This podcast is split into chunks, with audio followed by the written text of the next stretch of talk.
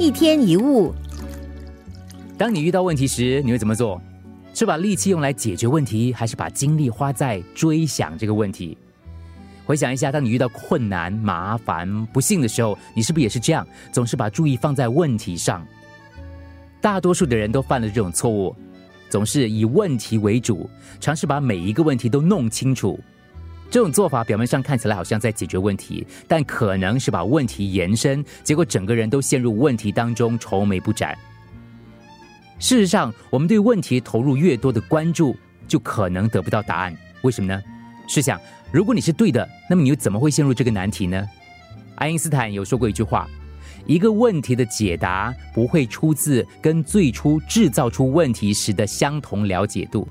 意思就是，你越去想问题，问题往往就越难解。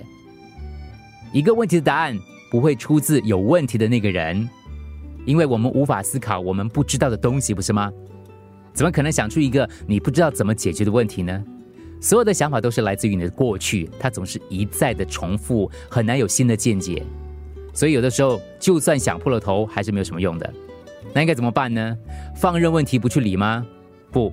不去关注问题，并不是否认问题的存在，因为可能当哪一天你想通了、开窍了，那个问题还在，不是吗？不同的是，当你放下了问题，你的心不再给问题生根的土壤，这样一来，反而能够以全新的视野来看问题，慢慢的，你就会发现自己已经在答案当中。一天一物。